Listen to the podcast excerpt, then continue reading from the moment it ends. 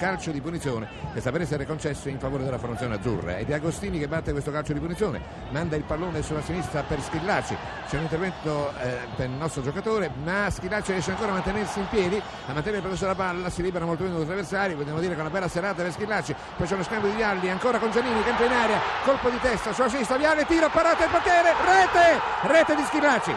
Dopo questo tiro ribattuto da parte di Vialli la travolgente azione della nostra nazionale. Ha fatto pervenire il pallone a Schillaci e siamo esattamente al diciassettesimo minuto di gioco del eh, primo tempo. l'Italia in vantaggio per una rete a zero. E tutto è pronto per dare l'avvio a questa eh, riffa chiamiamola ancora così per l'ennesima volta dei rigori per Baresi ci sta avviando Baresi per battere il calcio di rigore. La porta scelta è stata quella alla nostra sinistra la sinistra della tribuna centrale. Baresi si avvia per battere questo calcio di rigore. Coecea si reca verso i pali. Vediamo rincorsa di Baresi sul pallone. Tiro rete. Coecea a sinistra e eh, pallone a destra. Baresi ha messo a segno il suo gol. E Zenga prende posto tra i pali.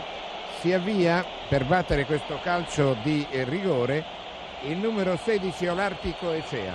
Ecco il giocatore che si allontana dal dischetto di rigore. Al limite dell'area parte il tiro, è palla che è entrata in rete e anche l'Argentina ha segnato il suo primo rigore 1-1 scusate non si tratta di Lortico Sia comunque dobbiamo eh, eh, stabilire la verità si dovrebbe essere Serizuela Serizuela ora si avvia per battere il calcio di rigore Baggio. Ecco che il Baggio raggiunge il limite dell'area di rigore. Ecco il giocatore che sta per entrare in area rientra e sul pallone tiro parata il portiere ma la palla entra in rete.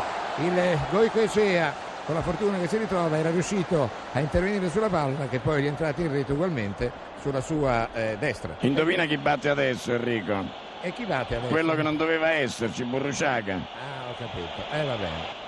E speriamo che sbagli almeno il rigore.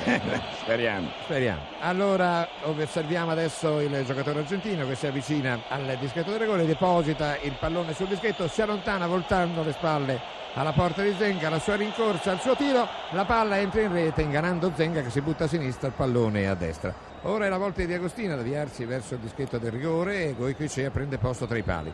La rincorsa di, di, Agostini avviene in questo momento, è sul pallone tiro, rete sulla destra della porta difesa da Goicoechea che comunque bisogna dire che la verità indovina le traiettorie dei palloni.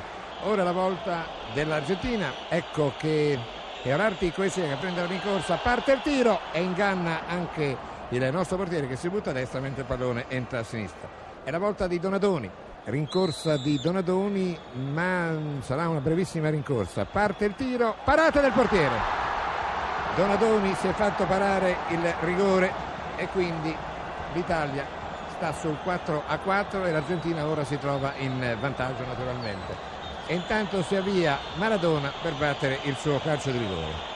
Maradona dunque al tiro dagli 11 metri. In corsa di Maradona parte il tiro e rete sulla destra di Zenga. Il pallone di Maradona quindi sono, sono, i nostri avversari che in questo momento si sono portati in vantaggio nei confronti della formazione azzurra. Va a battere Serena il calcio di rigore, ecco che Serena si avvicina al pallone, la rincorsa di Serena avviene in questo momento, parte il tiro, parata ancora di Goicoechea, l'Argentina si è qualificata, gentili amici, per la fase finale della Coppa del Mondo, abbiamo veramente buttato al vento una qualificazione che poteva essere nostra.